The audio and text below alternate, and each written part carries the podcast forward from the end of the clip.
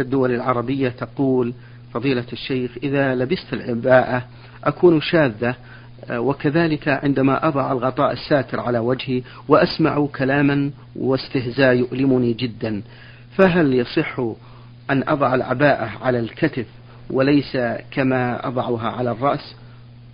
وهل يصح لي لبس النقاب والحالة كما ذكرت؟ الحمد لله رب العالمين وأصلي وأسلم على نبينا محمد وعلى آله وأصحابه ومن تبعهم بإحسان إلى يوم الدين. لا شك أن لبس العبات على الرأس أستر وأبعد من الفتنة.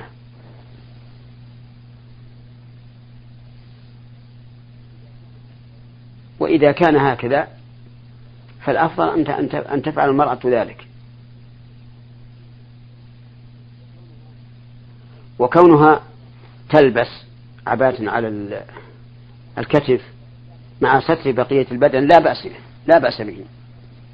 لكن بقاؤها على ما كانت عليه من قبل أفضل.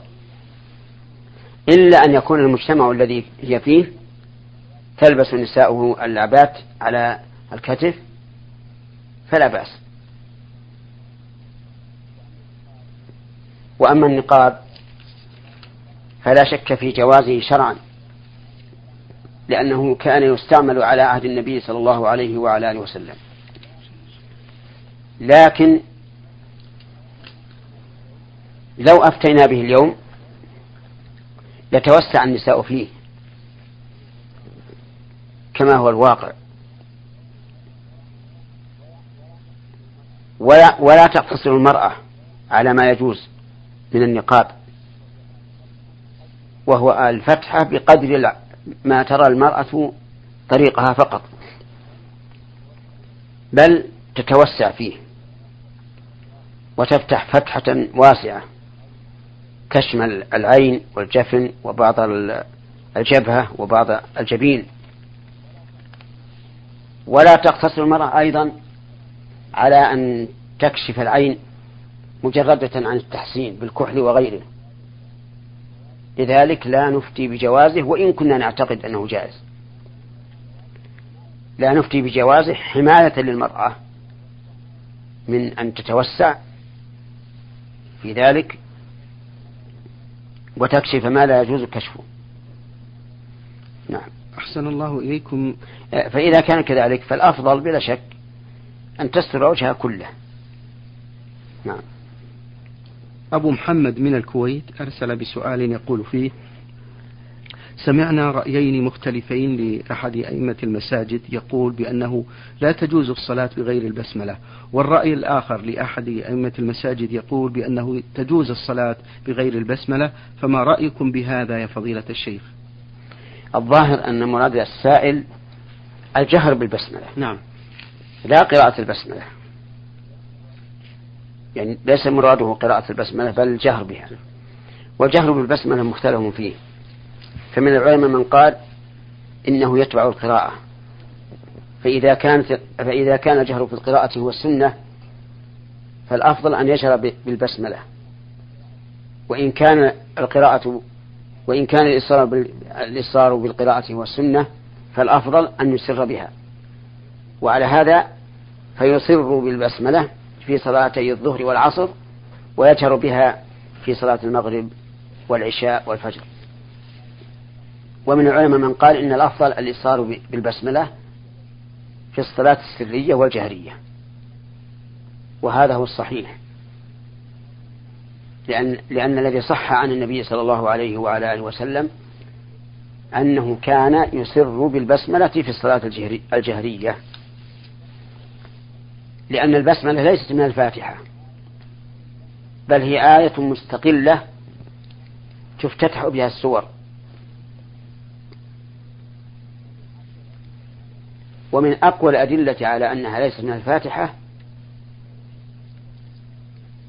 ما ثبت في الصحيح عن أبي هريرة رضي الله عنه أن النبي صلى الله عليه وعلى آله وسلم قال قال الله تعالى قسمت الصلاة بيني وبين عبدي نصفين. فإذا قال الحمد لله رب العالمين قال الله تعالى حمدني عبدي وإذا قال الرحمن الرحيم قال أثنى علي عبدي وإذا قال مالك يوم الدين قال مجدني عبدي وإذا قال إياك نعبد وإياك نستعين قال هذا بيني وبين عبدي نصفين ولعبدي ما سأل فإذا قال اهدنا الصراط المستقيم صراط الذين أنعمت عليهم غير المغضوب عليهم ولا الضالين قال الله هذا لعبدي ولعبدي ما سأل ولم يذكر البسملة. وهذا دليل على أنها ليست من الفاتحة. وكذلك كان النبي صلى الله عليه وسلم لا يجهر بها. ولو كانت من الفاتحة لجهر بها كباقي آياتها. وخلاصة القول أن الإمامين اللذين اختلفا في البسملة أحدهما يجهر بها والثاني لا يجهر كلاهما قد اتبع إماما من الأئمة. والصحيح أن السنة عدم الجهر بها. نعم. أحسن الله إليكم وبارك فيكم هذا السائل من الرياض. ألف ألف. يقول لدينا أحد الزملاء يفتي الزملاء في العمل في كل صغيرة وكبيرة ونعلم خطورة الفتوى بغير علم فحدثونا عن خطر ذلك مأجورين. نعم. المفتي في أمور شرعية معبر عن الله عز وجل. معبر عن دين الله. فلا يحل لأحد أن يفتي بغير علم. فإن ذلك من كبائر الذنوب. قال الله تبارك وتعالى قل إنما حرم ربي الفواحش ما ظهر منها وما بطن والإثم والبغي بغير الحق وأن تشركوا بالله ما لم ينزل به سلطانا وأن تقولوا على الله ما لا تعلمون. وقال الله تعالى ولا تقف ما ليس لك به علم. إن السمع والبصر والفؤاد كل أولئك كان عنه مسؤولا. وقال تعالى ولا تقولوا لما تصف ألسنتكم الكذب. هذا حلال وهذا حرام. لتفتروا على الله الكذب. إن الذين يفترون على الله الكذب لا يفلحون. متاع قليل ولهم عذاب أليم.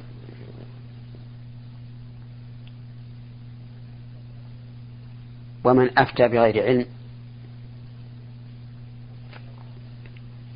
فقد وضع نفسه شريكا مع الله عز وجل. في في تشريع الأحكام. فنصيحتي لهذا الذي نصب نصب نفسه مفتيا في كل صغير وكبير أن يتوب إلى الله عز وجل. وأن لا يفتي إلا بما علم أنه من شرع الله عز وجل. أو غلب على ظنه أنه من شرع الله بعد الاجتهاد التام. وقد اتخذ بعض الناس الفتوى حرفة يترفع بها على من أفتاه. ويولي الناس أنه ذو علم. وهذا خطأ. سفه في العقل وضلال في الدين. إن الله تبارك وتعالى قال في كتابه يرفع الله الذين آمنوا منكم والذين أوتوا العلم درجات ولم يقل والذين يفتون. فعلى المرء أن يعرف قدر نفسه وأن يكل الأمر إلى أهله وأن يستعيذ بالله من الشيطان الرجيم. ويذكر الوعيد في من قال على الله ما لا يعلم. نعم.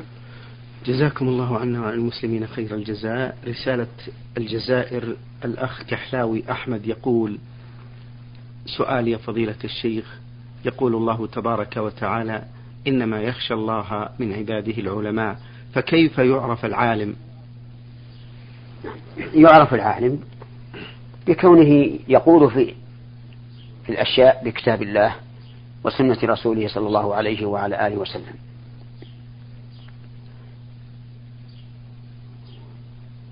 وشهادة الناس له بأنه عالم. أما الخشية فمحلها القلب. وكم من عالم قد سلب من قلبه الهدى فلم يخشع لله واستكبر عن عبادة الله والعياذ بالله. لأن النبي صلى الله عليه وعلى آله وسلم قال القرآن حجة لك أو عليك. لكن العالم حقا لا بد أن يخشى الله عز وجل. إذا عرف قوته وسلطانه وشدة عقابه للمخالف خشي الله وخاف منه. ولهذا تجد أكثر الناس ورعا تجد أكثر الناس ورعا من كان أعلم.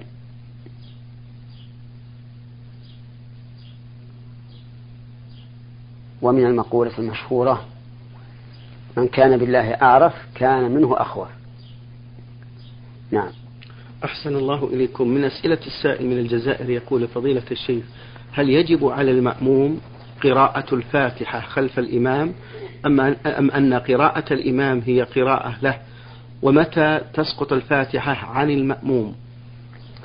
القول الراجح أن المأموم يجب عليه أن يقرأ الفاتحة. كما يجب ذلك على الإمام والمنفرد. لعموم قول النبي صلى الله عليه وسلم لا صلاة لمن لم يقرأ فاتحة الكتاب. ولا فرق في الصلاة الجهرية ولا فرق بين الصلاة الجهرية والسرية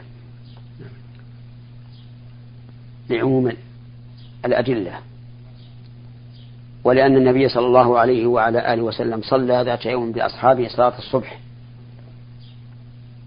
فلما انصرف قال لعلكم تقرؤون خلف إمامكم خلف إمامكم قالوا نعم. قال لا تفعلوا إلا بأم القرآن فإنه لا صلاة لمن لم يقرأ بها. وصلاة الصبح صلاة جهرية. فإن قال قائل ماذا تقول في قوله تعالى وإذا قرئ القرآن فاستمعوا له وأنصتوا لعلكم ترحمون؟ فالجواب أن هذه الآية عامة. وحديث لا صلاة لمن لم يقرأ بفاتحة الكتاب خاص. فيخص به عموم الآية. ويستثنى من ذلك قراءة الفاتحة فإنه لا بد منها ولو كان ولو كان الإمام يقرأ. أما غير قراءة الفاتحة أما قراءة غير الفاتحة فلا تجوز إذا كان الإمام يقرأ. لقوله صلى الله عليه وسلم لا تفعله إلا بأم القرآن. وتسقط الفاتحة عمن دخل مع الإمام وهو راكع. ففي هذه الحال يكبر الداخل تكبيرة الإحرام قائما ثم يركع. وكذلك لو دخل معه قبل الركوع ولكن لم يتمكن من إكمال القراءة لأن الإمام قريب من الركوع فركع قبل أن يتم الداخل قراءة الفاتحة فإنها تسقط عنه في هذه الحال. لأن قراءة الفاتحة إنما تجب حال القيام. فإذا سقط القيام من أجل متابعة الإمام سقط الذكر الواجب فيه. نعم. أحسن الله إليكم وبارك فيكم. يقول السائل فضيلة الشيخ في الآية الكريمة يقول الله تبارك وتعالى والباقيات الصالحات خير عند ربك ثوابا وخير أملا. فما هي الباقيات الصالحات؟ الباقيات الصالحات هي سبحان الله سبحان الله والحمد لله ولا إله إلا الله والله أكبر ولا حول ولا قوة إلا بالله وأمثالها مما يقرب إلى الله عز وجل. وإن شئت فقل الباقيات الصالحات كل الأعمال الصالحة. لأنها تبقى للإنسان بعد موته يجدها يوم القيامة أمامه.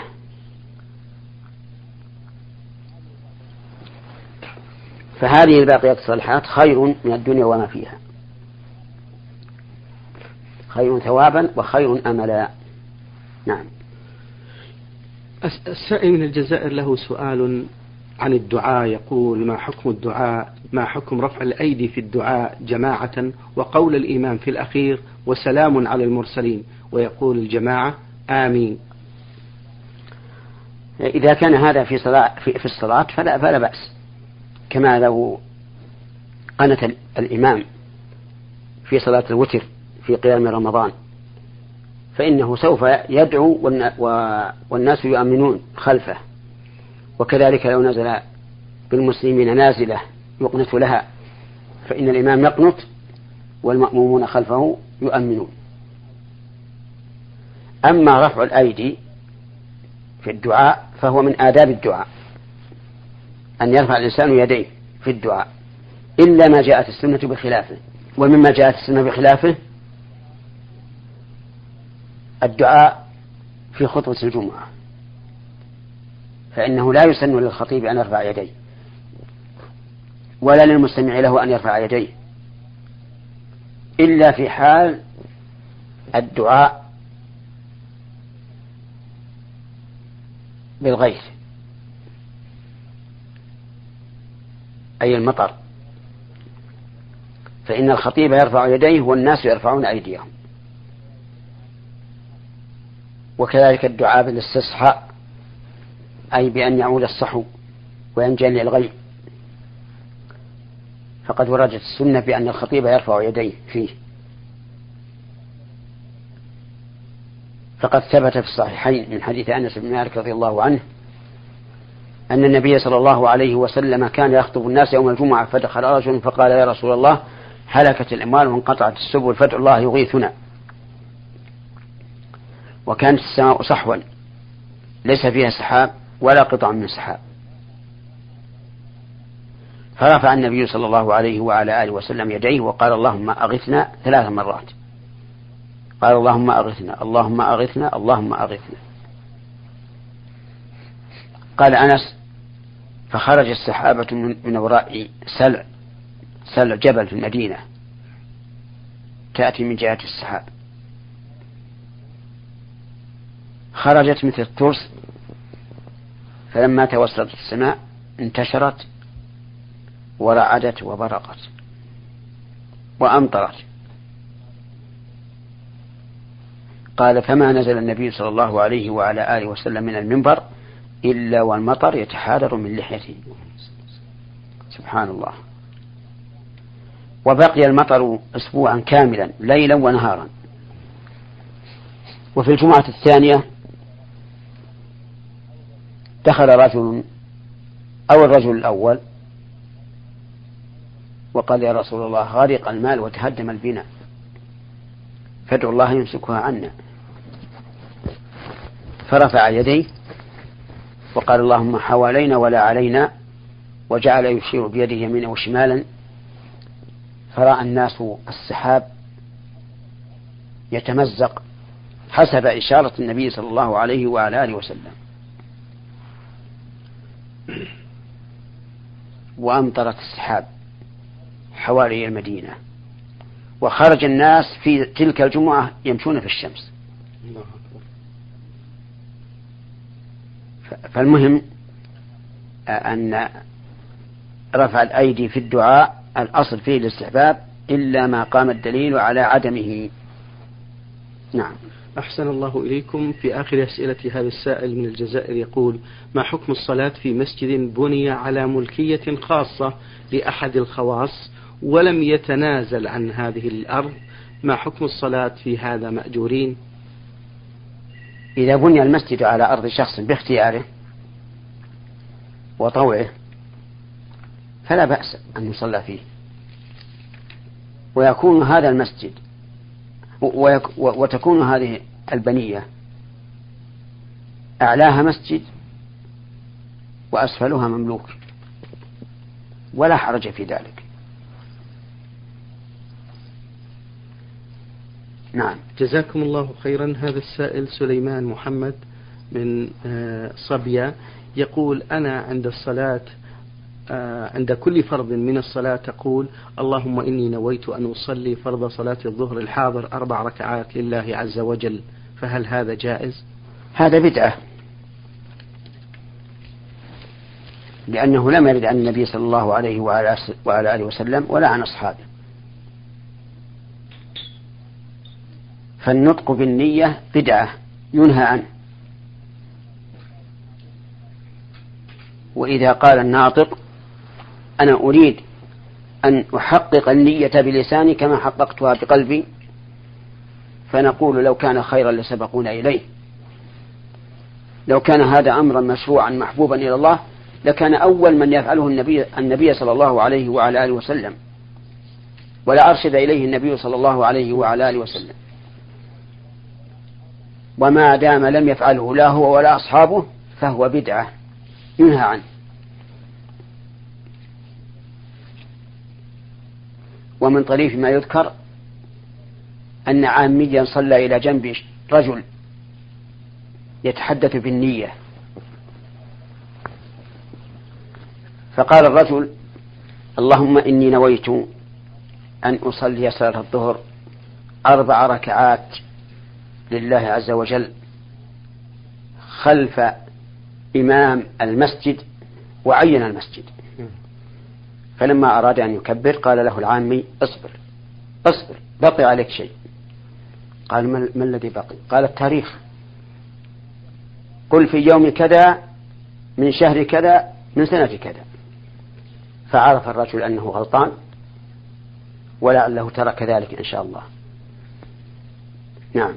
أحسن الله إليكم وبارك فيكم يا فضيلة الشيخ.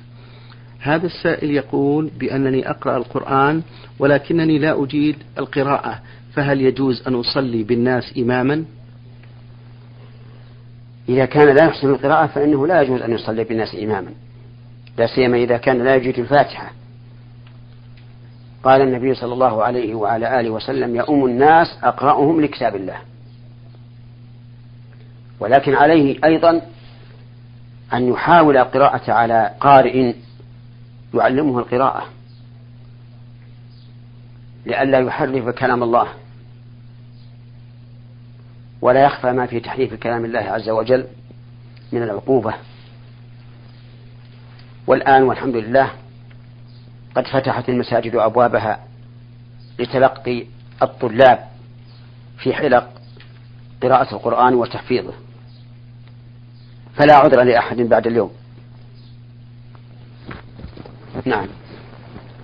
يقول السائل إذا كنت بعيدا عن الماء أو معي ماء قليل للشرب وأردت أن أقرأ القرآن من المصحف هل يجوز لي ذلك؟ نعم يجوز هذا. فإذا كان الماء بعيدا لا تتناوله إلا بمشقة وليس معك إلا ماء للشرب فتيمم. لقول الله تبارك وتعالى فلم تجدوا ماء فتيمموا صعيدا طيبا فامسحوا بوجوهكم وأيديكم منه. ما يريد الله ليجعل عليكم من حرج ولكن يريد ليطهركم وليتم نعمته عليكم لعلكم تشكرون. نعم. حفظكم الله. هذا السائل يستفسر عن الآية الكريمة في قوله تعالى ولا تقتلوا النفس التي حرم الله إلا بالحق ومن قتل مظلوما فقد جعلنا لوليه سلطانا فلا يسرف في القتل إنه كان منصورا. ينهى الله سبحانه وتعالى عن قتل النفس التي حرم الله إلا بالحق. والنفس التي حرم الله قتلها أربعة أربعة أصناف. المسلم والذمي والمعاهد والمستأمن. هؤلاء أربعة من الناس نفوسهم معصومة. لا يجوز لأحد أن يعتدي عليهم قال الله تعالى إلا بالحق.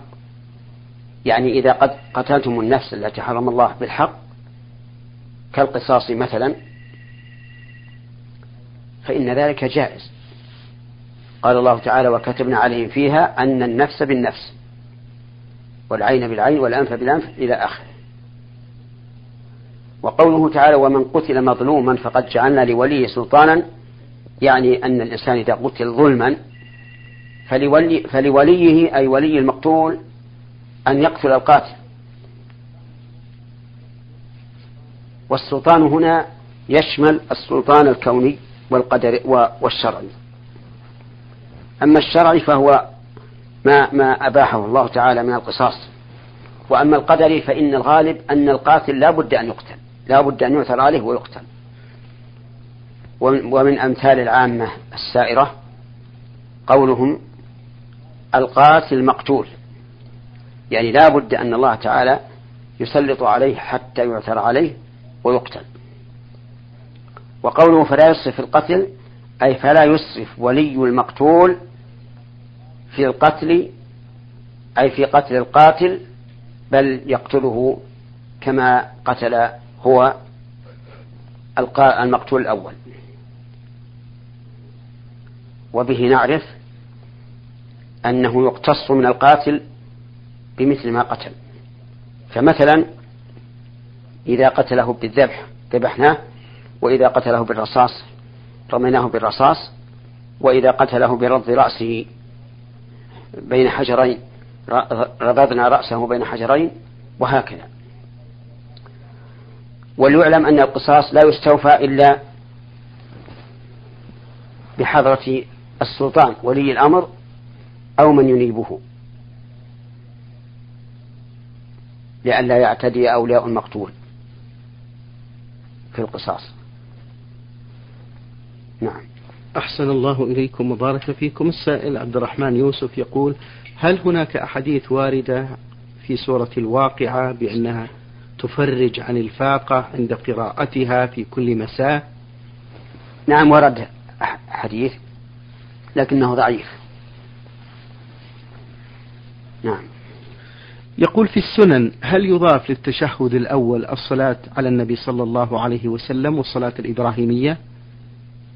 السنن ما فيها تشهد أول. أصلا. التشهد الأول إنما هو في الفرائض في الثلاثية والرباعية. والراجح أنه لا يضيف إليه شيئا. بل إذا انتهى إلى قوله أشهد أن لا إله إلا الله وأن محمدا عبده ورسوله قام. ومن العلماء من قال إنه يسن أن يصلي على النبي صلى الله عليه وسلم الصلاة الواردة وهي اللهم صل على محمد وعلى آل محمد كما صليت على إبراهيم وعلى آل إبراهيم إنك حميد مجيد. اللهم بارك على محمد وعلى آل محمد كما باركت على إبراهيم وعلى آل إبراهيم إنك حميد مجيد. شكر الله لكم من فضيلة الشيخ وبارك الله فيكم وفي علمكم ونفع بكم المسلمين. أيها الإخوة المستمعون الكرام أجاب على أسئلتكم فضيلة الشيخ محمد بن صالح بن عثيمين الأستاذ في كلية الشريعة وأصول الدين في القصيم وخطيب وإمام الجامع الكبير في مدينة عنيزة. شكرا